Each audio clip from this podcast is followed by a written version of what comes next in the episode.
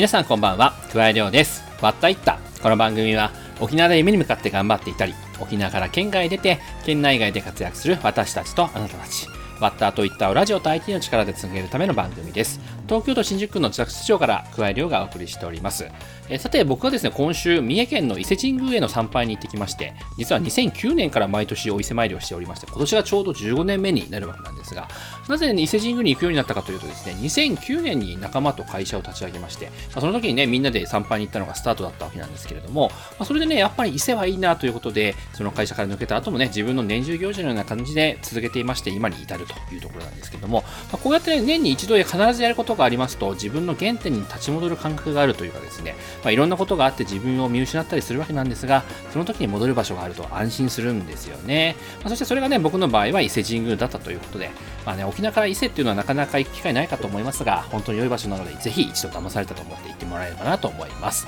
さて、今回はそのお伊勢参りの時にですね、新曲を聴きまして、大いに感動した方をゲストに迎えた63回目のまた行った始まります。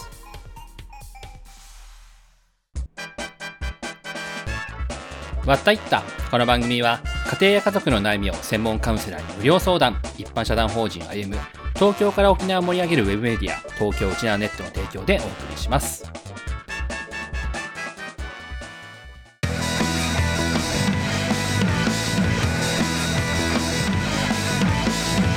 加え量のわったいった。加え量がお送りしているわったいった。本日のゲストは先月新曲をリリースしたばかりのシンガーソングライター安次嶺希和子さんです。ズームで収録したトークをお聞きください。それではどうぞ。はい。というわけで、えー本日のゲストはシンガーソングライターの足峰きやこさんです。どうぞよろしくお願いいたします。よろしくお願いします。足峰さん、ちょうど今、新曲が出たばかりというとこはい。じゃあ、えっと、最初に、えー僕からですね、えー経歴を簡単に紹介できればなと思います。えー足峰さんは沖縄市の出身で、えーその後2歳から4歳頃まで実は広島県にえー住んでいたと。うんで、初めての訛りというのが沖縄方言ではなく、広島弁だったということが、本邦初公開情報ですね。はい。で、えー沖縄に帰った後、えーインターナショナルスクールに通い、江南中学校、江南高校へと進学します。そして高校1年生の頃に、えーヤマハグループ主催の音楽コンテスト、ミュージックレボリューションにて、自作の曲である太陽の雫を歌いまして、グランプリ、そしてオーディエンス賞をダブル受賞しまして、えー高校生シンガーとしての活動を始めます。2016年にはオレンジレンジのコラボアルバムへの参加、そしてファーストアルバムトロピカルグリーンをリリースするなど活躍をしまして、その後、慶應義塾大学へ進学しまして上京、様々な経験をした後で、え2019年にフリーとなりまして、2021年、ベッドサイドストーリー、2022年にはスノーマン、そして今年は11月25日、1年半ぶりとなるサードシングル、紅葉をデジタル配信ということになっておるわけでございますが、ね、高校生シンガーとして県内で結構いろんなところに曲なども使われたりというところでやっていましたので、うん。あの、ご存知の方も多いかなと思いますけれども、どうですかその、どういう子供時代？今日は初めての公開情報としては広島にしうん。ばらく住んでるというところで、そうですね。本当に天真爛漫で、雪の中で結構遊んで、学校のバスが来るまで、マンションの子たちと一緒にうん。雪だるま作ったり、そり乗ったりして、うん。バスに乗って、で、その行ってた保育園っていうんですか？学校も、はい。あの、スポーツ系の学校だったので、もう。泳いだり、山登ったり、もうずっと運動会みたいなことをしてて、えー、おてんばというか、はいとても娘でしたね。本当にえー両親を困らせて、あの、本当に思ってることまっすぐ言う子だったので、あの悪気ないんですけど、いろんな人をもう頭下げさせてしまって、親になは。るほど。そうすると、物心ついたのが広島でっていうことなんですよね。そうですね。じゃあ、そんなね、広島での2年間の生活を経て、また沖縄に戻ったわけなんですけれども、あの、うん。小学校とか中学生の頃でどんな感じだったんですか？もうそれがそのまま引き継がれて、この小さい頃の感じが。ば娘。なのがすごい。まあ小学生の頃はもうそれが、もうそんな私ではい。やらせてもらってて、やらせてもらってて、やはい。らせてもらってて、でも本当に活動的な子だったなって思いますね。なんか部活とかそういうのもやってたんですか？部活ではなくても本当に習い事で毎日はあはあは日々忙しくしてうん。いながら、バレエを習ったり、うん。塾に通ったり、書道が大好きで書道行ってたり、あとは英語の習い事とか、あと、七田チャイルドアカデミーっていうところに私あはあ、はいはい。お腹の中にいる頃から小4まではい。そこにお世話になってて、もう右脳を鍛えてたりだとか、うん。いろんなことをさせてもらっていたので、部活っていう感じじゃなかったんですけど、ただ自分で言うのもなんなんですけど、すごい運動神経が良かったので、ええなんか意外な一面ですね、それえは。、もう休み時間になったらもう運動場に飛んでも、男子と一緒。緒にキックベースしたりとか、なんかそういう活発なええ子だったんですよね。で、まあ、すべてにおいて負けず嫌いだったのでうん、こう、みんなが塾に入ったら私も入るとか、なんかそういう流されやすいタイプでもありながら、そこで絶対に一番取りたいみたいな、なんかそういう子でした。なるほど。じゃあ、そんな、まあ、幼少期。けど、本当にいろんなことを経験したっていうところは、あの、創造性とかその辺にもああ、そうですね。生きてきてると思いますよね。うんうんはい。じゃあ、実際その音楽という意味だと、どのぐらいからやったんですか？歌を習うっていう概念すらわからなかったんですよ。歌って習うもんなんだみたいな。習い事いっぱいやってる身として、歌はな、歌も習えるんだっていうのに気づいたのは、中学校2年生で、だから音楽やるっていうのはそこからって言っていいのかなと思うんですけど、それまでは小学校4年生の時とかは、あの、劇団に入ってたり、もともと女優志望だったんですよ。ほうほうほう。なんていうんですか、この表現の世界に行くっていうのはもう分かってたんですけど、自分でも。でも、歌も好きだし、でも、演技も好きだし、踊りも好きだし、自分を表現するというか、こう、自分の体を使って人前に立つっていうのがすごい好きだったので、あれですよね、はいその某プロフェッショナルジムで2年間トレーニングとダンスにってそうですね。某、ははい。そんな中で、まあ、転機となったというのが、あーまあ、高校1年生の頃ですね。はい。えーヤマハさんがや、グラマグループ主催の音楽コンテスト、まあ、日本最大級と聞いてますが、このミュージックレボリューションにて、初めての自作の曲、それを歌いまして、見事グランプリ、そしてオーディエンス賞ダブル受賞ということで、華やかな、まあ、高校生。なんかきらびやかなはい。ことこれ、出ようとしたきっかけって何かあったんですか？あ、もうそれは、あの、私の恩師に勧められたんですよね。その、ボイストレーニングの中で、うんあなたは癖があるというか、個性がある。はい。個性が強いから、その個性を受け入れてくれる場所に行くべきだと思うっていうふうに言ってもらえて、うんあ、ダンススクールとボーカルスクールが一緒のところだったんですけど、結構そのグループでデビューすることが多くて、で、なんかその中でこう、すごい学内オーディションみたいなものもあったんですよね。ただうん、そこでなんか、なんで私こんなに歌頑張ってるのに選ばれないんだろうな、みたいなことを思ってた時に、個性が強すぎるからって言われて、あなたは一人でやるべきよって言ってくれたんですよね。で、一人でた立ってみなさいって言われて、ヤマハのオーディションだったら、沖縄からやってるやつがあるから出てみたらって言われて、沖縄にの大会にまず出場したっていそして、グランプリ。う。はい。沖縄大会では、あの、実はブルーノマーズのレイジーソングって曲歌ったんですけど、なんかそれでグランプリ取ったんですけど、九州大会からはもう皆さん自作の曲で行くから作ろうかっていうことで、うん九州大会でまず作って歌って、ええこの曲作る人ってそのね、自分の感情とかその辺がこう出てきて作るっていう、自然とできちゃいますみたいなパターン。まあもちろん今だとそうですが、だけどその時というのは本当にもう、あの、その、出るために、出るために、って感じです出ね。るためにでしたね。あ、なんか出るために作ろうっていう感じだったんですけど、ただ、振り返ってみれば、私本当に3歳物心ついた時から、即興で歌ってたんですよ。なんか鼻歌とかね、はい。ふざけて歌ってて、もう大体なんか心と涙と、ちなんか宇宙っていう3単語を使って歌ってたんですけど、はいはい。なんかえー。心の涙が宇宙に行ってみたいな、なんかそういう、なんか本当にちっちゃい子って可能性無限大だなと思うんですけど、もうすんごい言葉も壮大なものを使ってやってて、はい。それで、そういう感じなのかなと思って、ね、だから太陽の雫っていうタイトル自体本当に私らしいなと思ってて、あの小さい頃に言ってたなんか宇宙の心みたいなそういう話で、なんか太陽の雫とか、あの心とか、なんかその単語単語がやっぱり、あの、初めて作ったとしても自分が出るんだなっていう思いが、なるほどな。今となってはありますね。あーまあ、それでね、無事に、無事にというか、見事にというか、グランプリとオーディエンス賞、ダブル受賞で、だからその後、やはりガラッと変わりましったよね、生活というか。うんどうですか、その高校生活との一緒にやっていくっていうのはうまくできてた感じあまあ本当に忙しかったですね。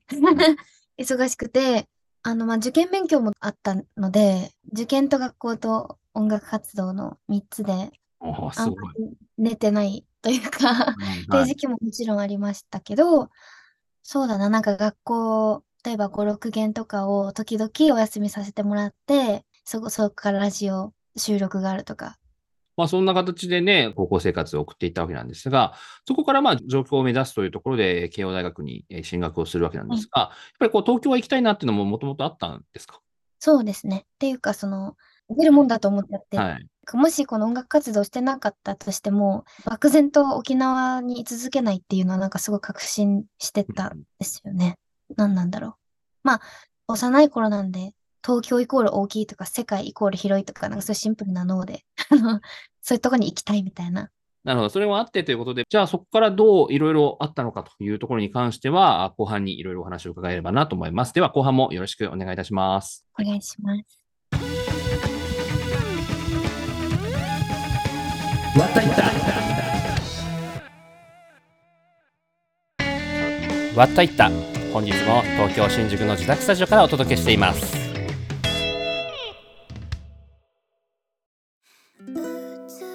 はい。というわけで、えー後半です。本日はシンガーソングライターの足峰清子さんに来ていただいております。そして、後半からは、足峰さんの曲をちょっとバックにえー流しているということで、足峰さんのね、曲を聴きながら、こうトークを聞いてもらえればなと思いますが、じゃあ、まずは沖縄でのフェイバリットスポットを伺えればなと思いますけれども。結構関東の友達とかに勧めちゃったりするのは、はいパン屋さん、読谷にあるパン屋さんで、水園っていうパン屋さん。水蓮。そのそのパン屋さんが読谷にあって、はい。確か木金土日しか空いてないんですよ。ほうほうほうほだから帰ってきても行けないこともめっちゃ多くて貴重な場所なんですけあど、なんていうんですか、ジブリみたいだなっていう見た見た目というか雰囲気というか、なんか細道を通った先にそのパン屋さんがあるんですけど、周りにすごいガジュマルの木とか木々が生い茂っていて、で、なんかパンはちょっと、なんていうんですかね、酵母感のあるパンというか、はいはい。ちょっと硬いパンだったりとかするんですけど、うん。お店の内装もすごい心地が良くて、それ結構読谷あたりにいることが多いんですか？ドライブで読谷に行くことは多いんですけど、まあ、普段っていう、もうより身近な場所としては、はいとチャタンの地箱コーヒーとか、普天間にあるユニゾンカフェと沖縄市にあるループに行ったりしてますね。えー、じゃあ結構カフェ系が好きなんですね。カフェめっちゃ好きですね。ああ。はあの、あんまりまだこれメディアさんで言わないんですけど、い。私いつかクララハウスっていう名前でお店開きたくて、おお。お名前もつけてるんですけど、はいなんかもう空間内装もこだわって、私はそこにいるっていう感じの、はいはい。自分で商品作ったりしてそこで販売したりとか、たまに自分の主催イベントをその人数限定でやったりとか、そういう空間を作りたくて、まあ、テーマとしては人を癒したいっていう、人を癒したいとか自分も癒されたいし人も癒したいみたいな。うん。癒しっていうものが結構テーマで、なんでその癒しって喜びだけではなくて悲しみに寄り添う癒しもあると思うんですけど、そういうところの結構こう涙に寄り添う歌を歌えていたらいいなって思う節があって、そういう意味でなんか癒しっていうものがいろんな形で自分から出ていけたらいいなって思ってるので、なんかそういうカフェとかっていうのはうん自分にとってはすごい癒しだし、ときめきの場所なので、えー、じゃあ初出し情報2つ目じゃないですか。初出し情報ですね。広島と、あと将来 カフェ、はいクララハウスをやりたいと。はい。じゃあまあそんな形の中で、えーまあ、先ほど話したように、まあ、大学進学を機に上京して、そして、まあ、あのメジャーデビューの準備とかもいろいろやっていたというところもあったと思うんですが、そうですね。なんか沖縄にいた時は、本当に自分自分っていう自分軸で動くことができていたなと思うんですけど、はいそれこそ本当に家族のサポートとかがあって、好き放題やらせてもらってたな感覚があったんですけど、上京してみるとですね、なんか本当にすごい人たちがいっぱいいたんですよね。慶応大学とかっていう場所は本当にそれこそいろんな活動されてる方がそこにいたりして、音楽以外でも本当に思考だったりだとか、生き方だったりだとか、なんかそういう風にすごい感銘を受けたりとかして、あとはそのメジャーデビューに向けての準備もしてたので、事務所の方だったりとか、いろんな人の考えにすごいいい意味でも悪い意味でも影響を受けて、で、自分の軸みたいなものが東京に行くとなくなってるような感覚があったんですよね。なんかふわふわしてて、かっこいいものがありすぎて全部欲しいと思っちゃって自分はみたいなところを結構おざなりにしてた。それでいろいろと苦戦しましたね。ただ今もまだ関東に住んでるんですけど今は沖縄との2拠点生活みたいな部分感じではあるのでちょっと苦しくなったりとかしたら気軽に沖縄に帰ったりとかしてますしそういう感じで自分のメンタルコントロールをしているできるようになった今少しずつその自分らしさってなんだろうなとかまあ難しい話題議題ではあるんですけどその心地のいい感じとか俯瞰して自分を見れる感じとかそういう自己分析っていうんですか？なんか自分にフォーカスするみたいなそういうことは沖縄にいた時よりはいろいろと考え込んでますけどあの考え込んだ先の新しい自分との向き合い方みたいなのを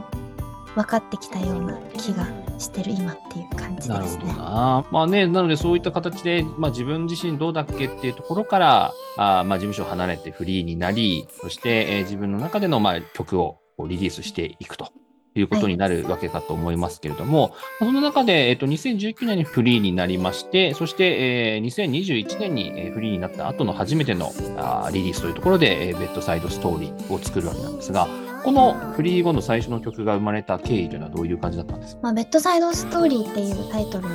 が、はい、読み聞かせ、寝る前の読み聞かせっていう意味なんですけど、それこそ自分を思い出したいというか、そういう気持ちで再スタートを切った第1個だったので、それこそ幼少期の思い出とかっていうものを入れてるんですね。で、あの読み聞かせをしてもらう時ってもう寝る前で一番リラックスしてると思うんですけど、まあ何を読み聞かせ聞かせてもらったかは忘れちゃったけど、読み聞かせしてくれたなっていう記憶はあるんですよ。でその時のすごい安心してる感じ、癒される感じ、なんか心よく眠れる感じ。で眠った後の夢とかもきっといい夢なんだろうなみたいな感じ。なんかそういう優しいというあったかいあとはなんか愛らしい可愛らしいそういう曲を作りたいなと思って第1項はそういうメッセージで作りました。じゃあまあある意味ねその本当にリスタートというところで改めて自分自身にそれを顧みてでベッドサイドストーリーが生まれてとそしてそこからまあリリースをこういくつかやっていくわけなんですがそしてそこから1年半ぶりにリリースとなるのが、先月25日に、はい、リリースされた紅葉というそしてちょうどね、あの12月1日にはミュージックビデオも公式の YouTube チャンネルの方で公開もされたということなので、まさにこれが今一番もうプッシュの。そういった意味では、紅葉はどういう気持ちでこう作られた曲なんですか？あの過去の自分のそのなんていうんですか一番辛かった数年間があのフリーになってからだったんですけどそこの記録とかをもう何万字っていう風に書き出してあのいろいろ振り返ることとかをしてたりすると本当に病んじゃって苦しかったんですよ。その時にお散歩しようと思って神社に行ったら久しぶりになんか心から声を出したくなってボイスレコーダーでピッて押して歌ってその時にバーで出てきたメロディーとか歌詞とかっていうのをまとめて完成させたのが「法要」って曲なんですよ。でそうなんです。で「光の彼方に行ったあなたはこの先もずっと私を見守る」っていう歌詞が一番最初に出てきたんですけどあのなんだろうなすごい確信めいた言い方するなと思って、うんうんうん、この 言葉、はい、でまあこれ私が今から SNS とかでちょっとノートとかちょっと長い文章を応用に関して出そうと思ってるんで見てほしいんですけど多分もうこのラジオが流れてる頃には出てると思うんですけどそこでもちょっと歌詞のこと書くので見てほしいんですが亡くなった人と生きてる人をつなぐ歌であってほしいなと思っているんですね。でまあ皆さん多分小田さんも経験あるかもしれないんですけど身近な人が亡くなった時にこう会いたくなっても会えない時どうしたらいいか分かんないみたいな LINE しても帰ってこないし電話しても取るわけないしみたいな。そういう時にもう物理的に会うことはできないけど新しい会い方があるんじゃないかなと思っててそれはなんかあのその人がつけてた香水だったりとかあの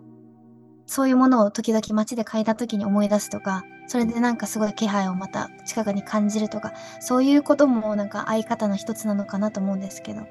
そういう意味で音楽にして包み込まれるような温かさみたいなものを再現することによってその人の気配をまた身近に感じられるんじゃないかなと思って「紅葉」って曲を作った。なるほど。そういうメッセージも込められているしあと一番ここでプッシュしたい話としてはこう今これまで結構私の経歴というか背景を話してきたと思うんですけどそれこそ一番私の魂の曲だなと思うんですよ。うん。あのいろんたとえなんか私がいろんな曲に影響を受けたりいろんな人に影響を受けてその時の刺激で曲を作ったりとかしていろんな音楽が生まれたとしてもこの曲は一番自分の軸になる曲なんだろうなと思ってるんですよね。まあ、いろんな色に憧れるけれども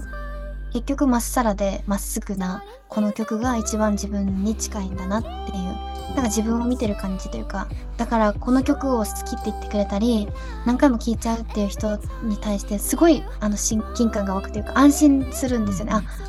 本当の自分を多分愛してもらえてるような気持ちになるというかそういう意味でも私もすごい満たされて抱きしめられているような感覚になれるから紅葉って曲はすごい 生まれてきてくれてありがとうって思ってますね。うんなるほど。あある意味そうですよね。だからそのね、音楽活動8年今やってますけど、それだけではなくもう生きてきて、これまでの足峰さんの全てをかけたというか、全てが詰まったうん、曲、そしてまあ多分今後もね、あの音楽活動ずっと続けていく中でもかなり重要な一曲に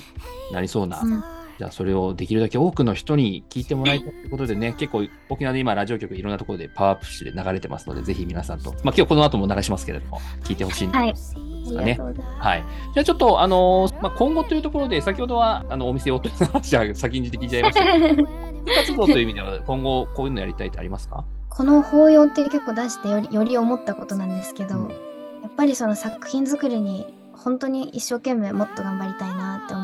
って自分がいいって信じるものを出し続けていくことが多分結果につながるのかなと思ってるのではい。そういうことを頑張りながら自主企画イベントもやっていきたいなっていう気持ちでじゃあ、えーお時間になりましたので、最後に一言、リスナーの方々にお願いできればなと思います。最近あの X とか Instagram の投稿とかあとリール動画とかあとノートとかに結構言葉を書くようにしてるんですねあの思ってることずっと溜め込むんじゃなくて書こうと思ってなのでそこをちょっとぜひ気になる方は見てほしいなって思います。でここで一言言えるのはなのでそうですね。新曲をたくさん聴いてくれっていうところに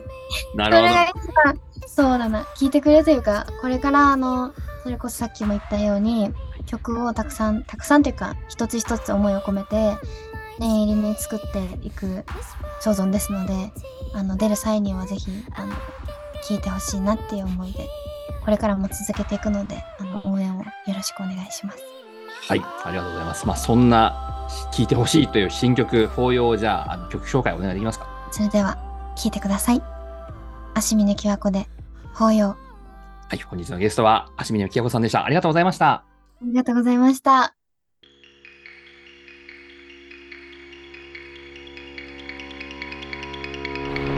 一人じゃ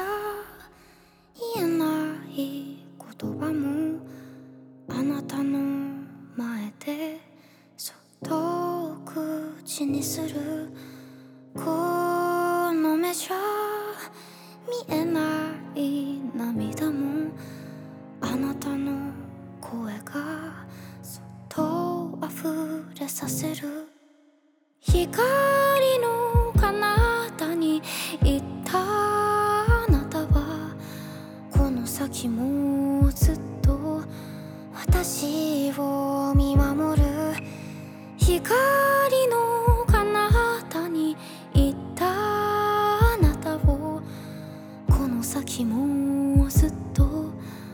この先もずっと。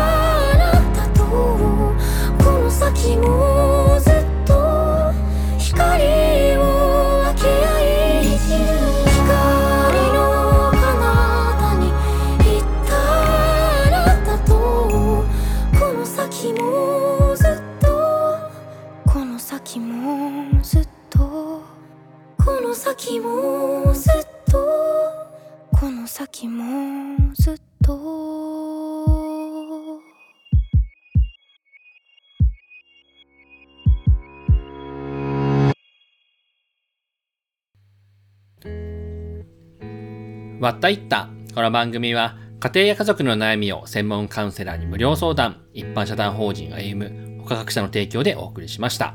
そういうわけでエンディングです。足峰きわこさんとのトークいかがでしたでしょうか？まあなんかね、後半 FM っぽい番組になっておりましたけども、まあ自分でもね、びっくりしたんですけれども、まあ新曲の法要、いろんな場所で聞くとまた感じ方が違うので、ぜひ皆さんも試してみてください。えー、わったいったでは番組への感想や話を聞いてみたいゲスト候補を募集しています。メールはわった watta アットマーク r 沖縄 .co.jp X、Twitter のハッシュタグはカタカナでわったいったでもお待ちしています。過去の放送はポッドキャストで全て聞けますので、ぜひそちらもチェックしてみてください。えさて次回ですが、うちなんちゅ唯一のジョッキーである北海道競馬所属の騎手、宮平隆さんにお話を伺います。というわけで今回はこの辺でお相手は桑井亮でした。それではまた。